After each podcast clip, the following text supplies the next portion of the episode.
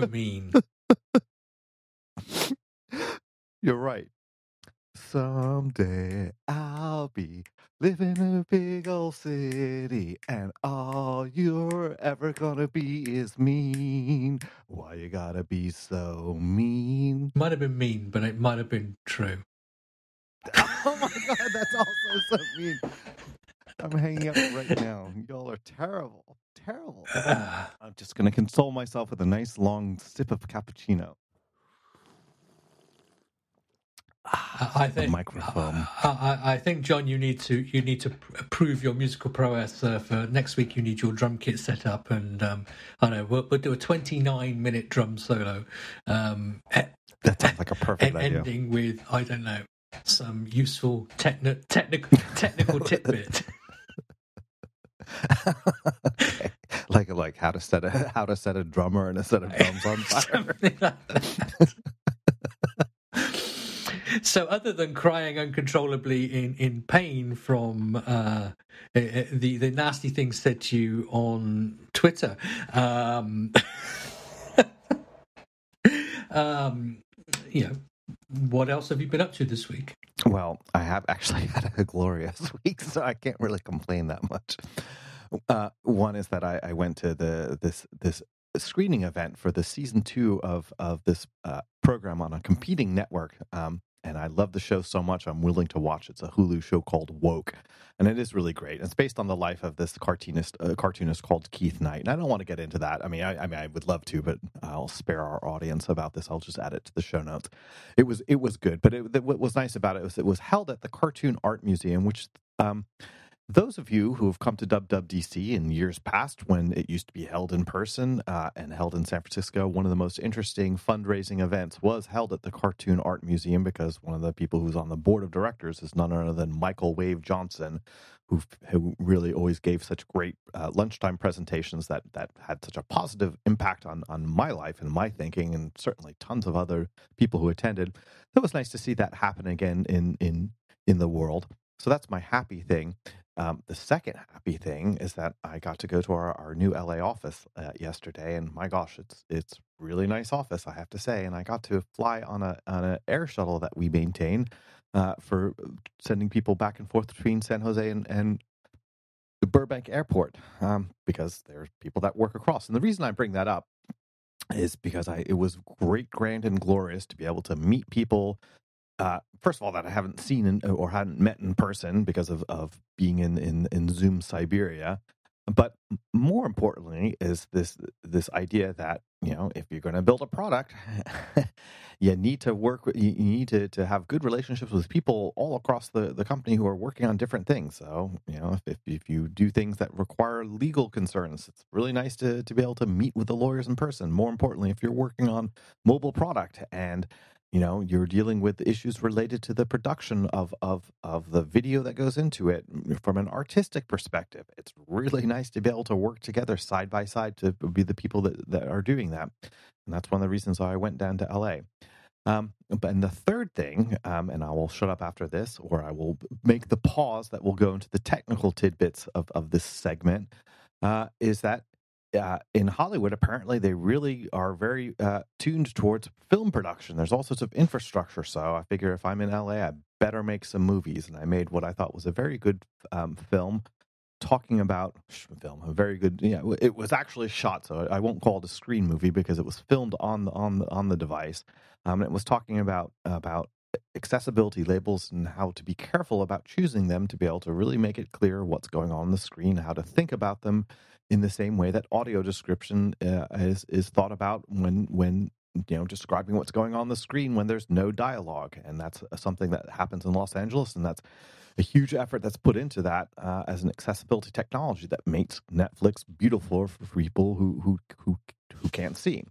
So um, i'm going to pause for a second and say would you like would you uh, to, i'm going to pause for a second so you can say some things and then i can catch my breath and maybe i can go a little bit more in depth Well, I mean, I think if I mean, by all means, catch your breath in there, but uh, but yeah, let's um, if we're going to go into a bit more into depth on this, let's let's go straight into it rather than, than break it up. So uh, take a few more swigs of yep. cappuccino, and uh, then we will. Um... One moment, please cappuccino. It's not just a technology for building web apps using familiar desktop API from 20 years ago. It's also a nice way to start yeah, the day. Some of our list, some of our listeners may not even have been born when you were last using that. Uh, okay, okay. That's true. So I mean, uh, basically, based on okay. the slurping sounds, I think we will be getting requests for you to start singing again as a preference. Um, we, we we must thank Michael Curtis for his tweet. We must name him because um, he he deserves it for tweet of the year so far, as far as I'm concerned. Yeah. Uh... no, it's great, and, and I'm joking. I, mean, I know obviously I'm a terrible singer, but I I, I got to, to meet Michael in London some years ago, back when when travel was possible, and he's a, a lovely person. So thank you for being a friend of the show, Michael, and thank you for joining and playing along with us. Um, anyway, let's go into let's go into a segment. Yeah, let, I'll, I'll tell you what let's have a segment that will, like all our segments, last for just one show. John goes deeper. Oh my god, that was a ter- that was a drum roll. How awful! Hey, you're not a singer. I'm not a drummer. Maybe we should swap roles. no, maybe we should just form a band. Instead of the white stripes, it'd be the black dashes or something, whatever. Anyway, the white, the black dots. All right, so I'm going to shut up now uh, and talk about something serious. So, um, it's pretty common in an app to have a type of tutorial screens when you're introducing new features or trying to remind people of, of, of what's going on in the app. And you have to remember that when you're developing it and, and, then it comes time to saying, well, how do I make this accessible? And you think, well, okay, well, all we have to do is turn on some voiceover and, and put on some accessibility labels and we'll be done. You know, and all we have to do is make sure that it scales properly to respect preferred content size. So um, that's already happening. But something I think that I'm constantly reminded of is that when engineers are testing to see does their voiceover work work, they'll just like you know turn on voiceover and start moving their finger around the screen to activate activate certain elements and say, "Do you hear something?" I'll say, "Yep, heard something, got it, done, ship it." And then I come by and have a look at, and I take my three fingers and I tap three times on the screen to turn on screen curtain, which is what simulates for a sighted user what it's actually like not to be able to see the screen because it just blanks out what's on the screen. So you then are forced to depend on the the accessibility labels that are giving your elements and and if you find that it's not clear, then we have a problem. And so one of the the issues uh, that became immediately obvious when I was helping somebody was that there was nothing to set the context for what's going on and and because full screen overlays oftentimes the way that they work is that you may have some type of card that has text and icons to be able to highlight something and then maybe the elements being highlighted may be made larger there may be an animation they may you know be highlighted while the rest of the background is kept dark for example. There's any number of different kind of visual design cues that you can give to a a, a, a, a person that to say that hey this is an overlay now, if you can't see anything, there's obviously no contrast between what's dark on the screen and what's highlighted. So if you don't have a title that says, "Hi, this is a tutorial," you know, swipe right, or swipe to the next item, for example. You and I, I, when I first looked at it and it said swipe right, it's like, well, hold on a second, is it, is it the same direction if you're doing right to left languages? It's not.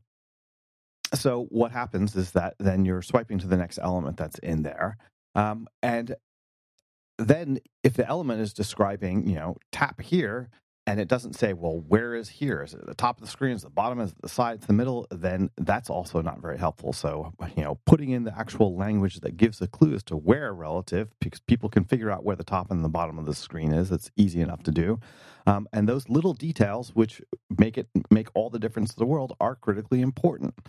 Um, and so that that was the first thing that I saw. And then there was a, another a question that came to me. Is that they're saying it's like, hey, we have this problem where a user is, is filling out a, a form and and then all of a sudden I have to make a voiceover announcement. It's like, why are you making a voiceover announcement? Because the way that voiceover works is that it passes control from element to element and screen to screen as layouts change and whatnot. Where uh, you know you have an uh, element that's highlighted and it's read it now if if you have a screen that disappears and the cursor has to go somewhere you know if you had a modal overlay then it will go to the next item that is considered the first accessibility element of the screen behind it. And that may not be what you think. So imagine that you have you know uh, a screen where you fill out some data and you tap send or, or whatever and then that screen disappears. And there's no confirmation if you're a voiceover you know user like hey what happened? Did this succeed? And when the problem was presented to me, it's like as a as a voiceover technical problem. I say, well, show me the design. Where does it look like? you know, what happens for the the path of a sighted user? And then they said, oh, well, there is no confirmation. It's like, okay, well, this is a design problem first and foremost. It's not a voiceover problem. There really ought to be some confirmation because that helps a sighted user as much as as somebody who's blind. And it also it solves the problem for you because then you have an element to focus on. So, you know, that was interesting. And then the last tidbit I'll give uh, which is purely technical, has to do with how you you know how you make voiceover navigate a page scroll view well because that's a common thing that you have where you know you can have free scrolling but oftentimes you have to have it kind of snap to place page scrolling. So swipe swipe swipe until the card is is exposed and then stop right? And so that can be actually kind of tricky because you have to eh, how, how, does a voiceover user know that that there's something can be swiped? That's what an accessibility hint beforehand where it explicitly says hey swipe to get to the next one. And so when you have a swiping gesture for for voiceover it basically will highlight each of the different elements it will cycle through each of the different defined accessibility elements on the screen and there's an API that says, uh, I forgot the exact name of it, but it's basically accessibility did give focus. It basically means it's what gets called if you implement it in your view or in your you know, in your container in your view control wherever it will get it will get called when an element gets focused. And so what's nice about it is you can think imagine a collection view that has four or five cells in it, right? And so each cell may be treated as an, as an accessibility element with its own label. And then what's nice is that you can be told that, hey, I've landed on it. So as you're swiping through, what you would notice is that um, it's not actually scrolling the view, it's just basically advancing to the next element. But when it does get uh, focused, you can then programmatically scroll the view and then do whatever else you need. And so you can have an experience that is is the same as for a sighted user, but adapted to make things work. So I hope all that makes sense. Um, I'll probably have to put some things in the show notes, but that was uh, a little bit of the work I was doing yesterday and a couple days before, um, and it just is a reminder that uh, that accessibility, more than anything else, is a design problem before it's a technical problem. So now I'm going to be quiet for a moment. Oh my God, are you still there? Did I lose you? No, I am still here. We were just being okay. quiet together for a moment together. okay. Yeah. So.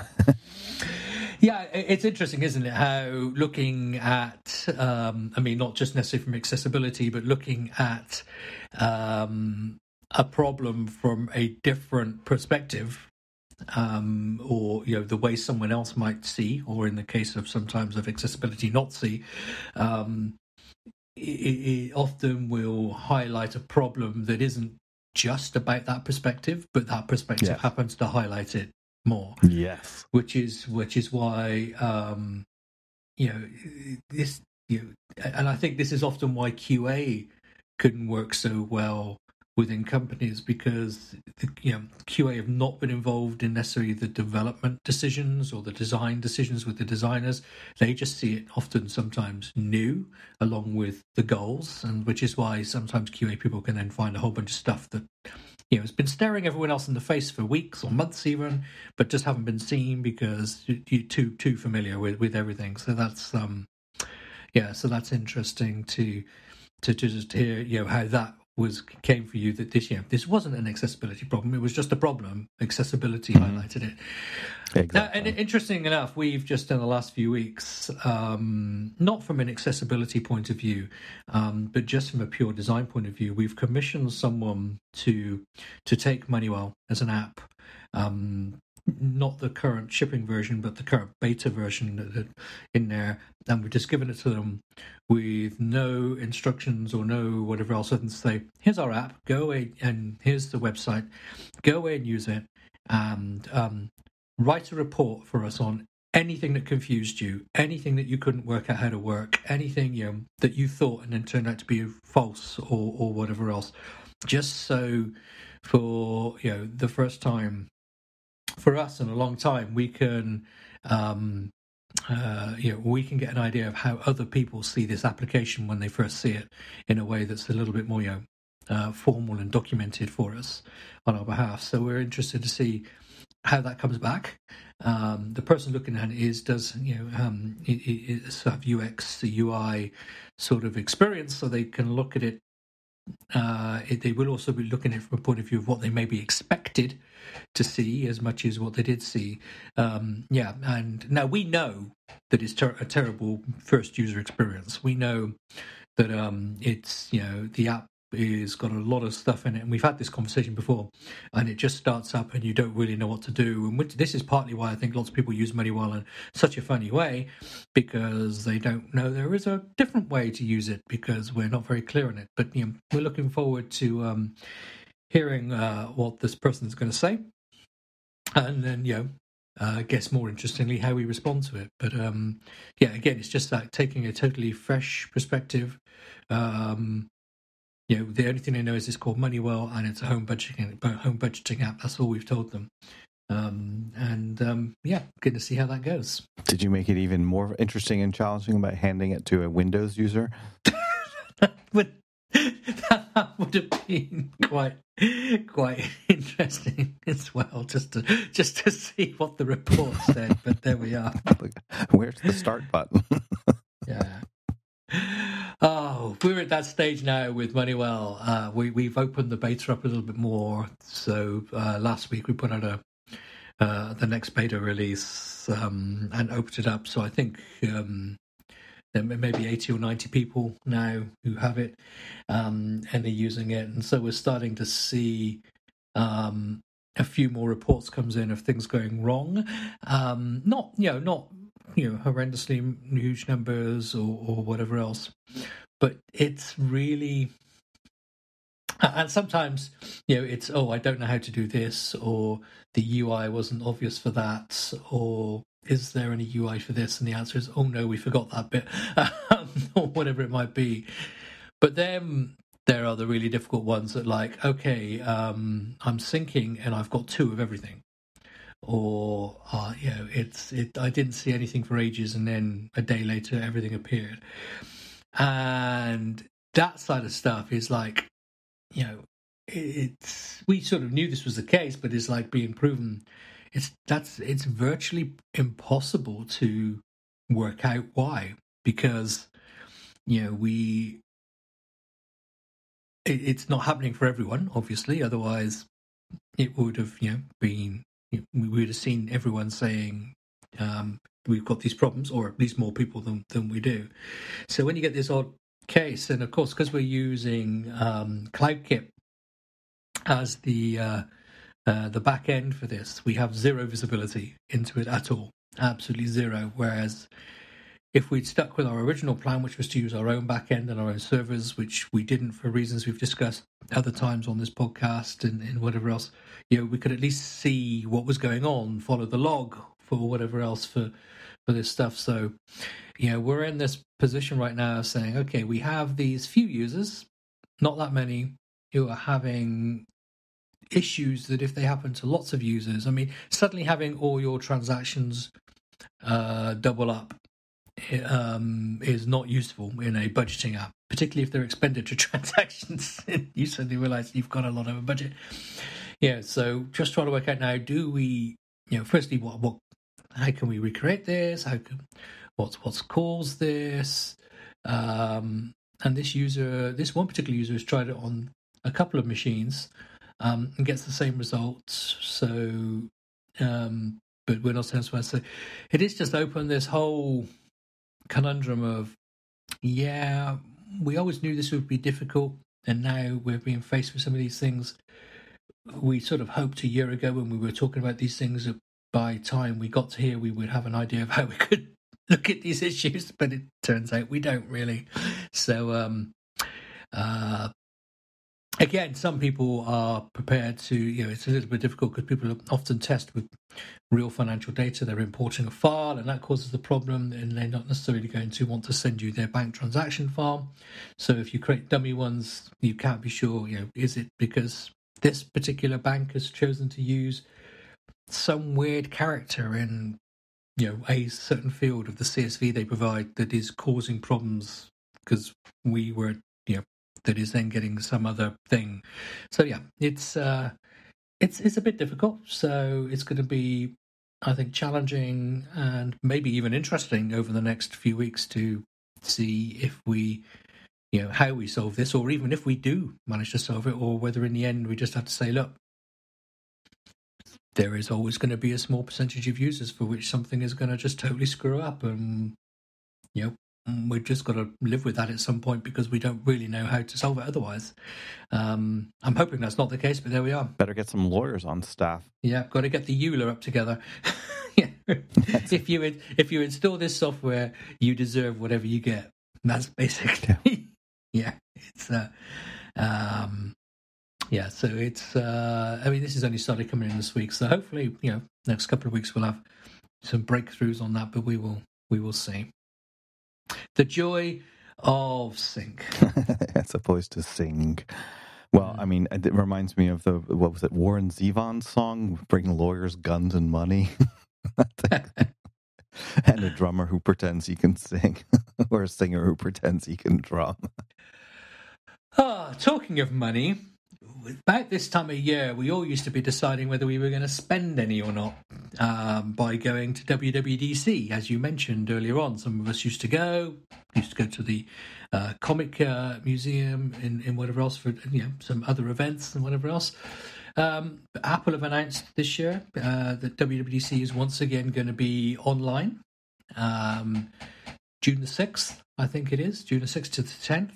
Uh, we've had a conversation about the, the pros and cons of online for the last two years now, so I, yeah, we don't probably need to, to rejig that other than maybe to to summarize of saying that I, I think we agreed that the the presentation of the information was far better with the online event, but obviously the the loss of networking was sad and maybe even damaging to some people, but definitely sad to most people.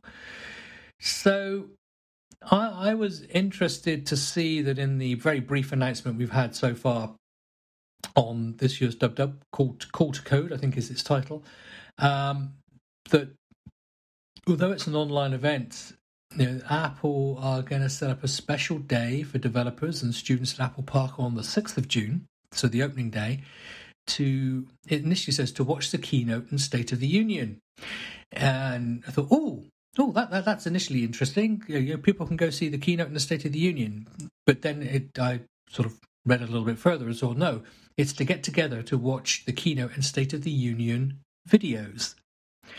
So it's interesting that they they've obviously decided that presenting the data by video is the best way of doing it for all the stuff. And and yeah, we've got used to Apple product announcements by video over the last year or two, and they are very slick. And on the whole, they've got very very good at it. Not that they were ever that bad at it, but um, and not the dub dub um, keynotes were were that bad, but they've really got in. You know, began to hone this art of you know the video keynote. But it is interesting that you know some people, and I'm guessing this is only going to be sort of like local people, no one's going to fly into the country for this, can get together and watch the the keynote videos and um, on the opening day, the day that they're released to everyone else. Uh, so I found that interesting. And obviously, John, as a local, is that something that would interest you? Well, I mean, yes and no. I mean, I think that I'm imagining where are they going to hold it? I assume that they're going to put it in whatever the Apple Park Theater, which I can't remember how many people it holds. I've been there once for uh, you know a shareholders meeting. It's not that big, so I imagine it's going to you know it would be one thing if they were going to erect kind of you know tents and, and so on and so forth on our campus and be able to to host a thousand people or or you know some meaningfulish number, but it, it seems like it's going to be a little bit of a Willy Wonka gold card you know gold ticket thing. So it will be nice nice, and I think it's more just an experience that that, that students and, and and maybe new to the platform people or you know super devoted super fanboy developers like oh my gosh i get to go to apple park. And for, for from that point of view it could be really exciting to be able to do it. I don't think it's going to come anywhere near to the experience of of having you know over a couple of days or at least over the course of a day the possibility of meeting people face to face that you've kind of conversed with on twitter or online somewhere. Um, or the ability to, to to get help and ask questions. So will, I'm curious to see if if you know there will be any alt like conference that so that that saying mm, forget about about you know the specific things that are going on at dub dub because you'll be able to watch it eh, at, you know at length at any time and go over the tutorials but you know it still is great once a year or hopefully more than once a year as a developer you get to meet your colleagues and sit down for even those golden five minutes where you can say hey i've been really struggling with this and for somebody who either is very expert at it or just gives the new eye a look at it, it's like yeah no try it that way and that five minute intervention flips the way of, of thinking about it and makes you succeed at, at, at, problems you'd been struggling with. And I think that that's still one of the best things about meeting in person. Um, and I don't know whether, whether, yeah, certainly, I guess for the people who do win the golden ticket, that will absolutely be the case. But I don't see Apple's, you know, invitation of a small number of people to be there as anything of them saying it's like, hey, we're going to find out how to do a hybrid conference so that if you physically can get somewhere, we will make the networking and, and educational opportunities there while the content is always available everywhere who anywhere if somebody has an internet connection. That is the the the world that we live in now. You know maybe they'll do true hybrid conferences next year but it's clearly not happening this year yeah well i mean obviously there used to be lots of the third party conferences um uh, obviously there was always AltConf, and then I think Layers have been going for quite a few years, and CocoaConf, I believe, used to be you know, in the hotels next door to Dub Dub when it was in the convention center. Um, both of them, and they would obviously show the keynote live streaming and then have their own sessions and everyone was in town and lots of people would go to town without a dub dub ticket to go to these conferences so i'd be interested to see if i don't think we're going to see live wwdc come back ever personally um, because I think Apple have realized that they can, you know, as we said, th- th- for Apple, this is primarily about the distribution of information of what has gone on for the last, you know, what is new. And I think they have recognized that doing it the way they're doing it now online is far more inclusive and better way of presenting that information. Um, I'm not sure Apple themselves gained a huge amount by having people in the room, um, uh, other than maybe press, and you know, it, and this will be even though the, we think oh this cost of videos and everything compared to the cost of running the conference and having a thousand engineers on site and whatever else, this must be you know, peanuts in, in comparison. So yeah, um, Tim Cook can have an extra couple of dollars in his pay packet in June because of the money he saved. Um, so yeah, so so it will be interesting to see if if though the the alternative culture around WWDC um, builds up again. Um, around that, or whether it really won't ever get that momentum without the actual conference being there. Of course, I could be totally wrong, and next year they could say we're back and this is the best way and the way we've always wanted to do it. But I'm, I don't think they will. Well, I guess it's going to be, ladies and gentlemen, holographic James Dempsey and the two-dimensional breakpoints. Well, not if there's an alternative. If an alternative scene builds up, and AltConf and layers and CocoaConf, and maybe even just a WW watching comp or whatever, if Apple give permission for the videos to be done that way, um, build up and you know the community still say, yeah, let's get together in San Francisco or, or San Jose or, or, wherever or everywhere. Uh, um, uh, it, there and, and maybe even you know Apple could do um, you know, a dub dub beer bash type event, just a one off during the week for people to you know apply for tickets for and and come to so they engage with it you know because that's um you know because that might be fun and that might be to show that they're you know supporting the community or whatever. Uh, but I think yeah the, the whole five day dub dub conference is gone. So yeah it'd be interesting to see you know where where it ends up if anyway because it'd be sad if it just because it was the big event of the year for people to go to. It was where you did catch up with the most people. You know, I, I, I go back across the years and think about you know how many people I know because I met them at Dub Dub, um, or I'd heard of, or they'd heard of me. Um, but then we met at Dub Dub, and that relationship became more real. So um, yeah, it's gonna be gonna be interesting to see. But anyway, it's good to know that we're to be shown some stuff to learn and um, and uh, get to see uh, over the um, uh, you know in just a few weeks now. Really, June's not that far away, is it? So there we go. We have something to look forward to. You know what our listeners would like to look forward to? The end of this episode. Uh, do you know why people look forward to the end of this episode, John? Because because I'm so mean. No, because if this episode ends, it means it's not long till the next episode when they get to hear you Oh. sing again. That's exactly what it is. Thank you, Scotty. Oh my gosh. right. So, folks, uh, John, uh, if people would um, like to make further comments on your tonal qualities, uh, where should they do that? They should do it on the place where nothing but happy tones ring out throughout the land, and that's Twitter, where you'll find me as Djembe.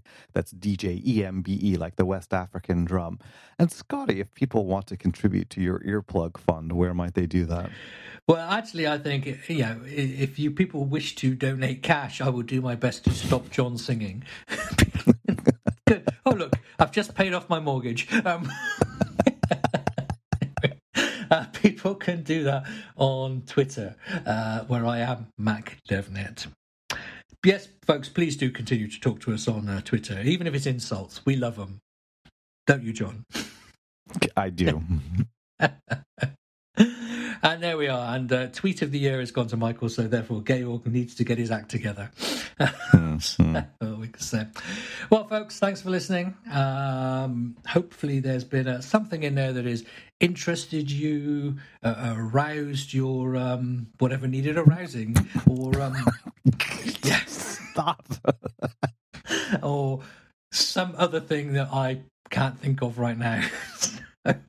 Thanks for listening, and until next time. You take care.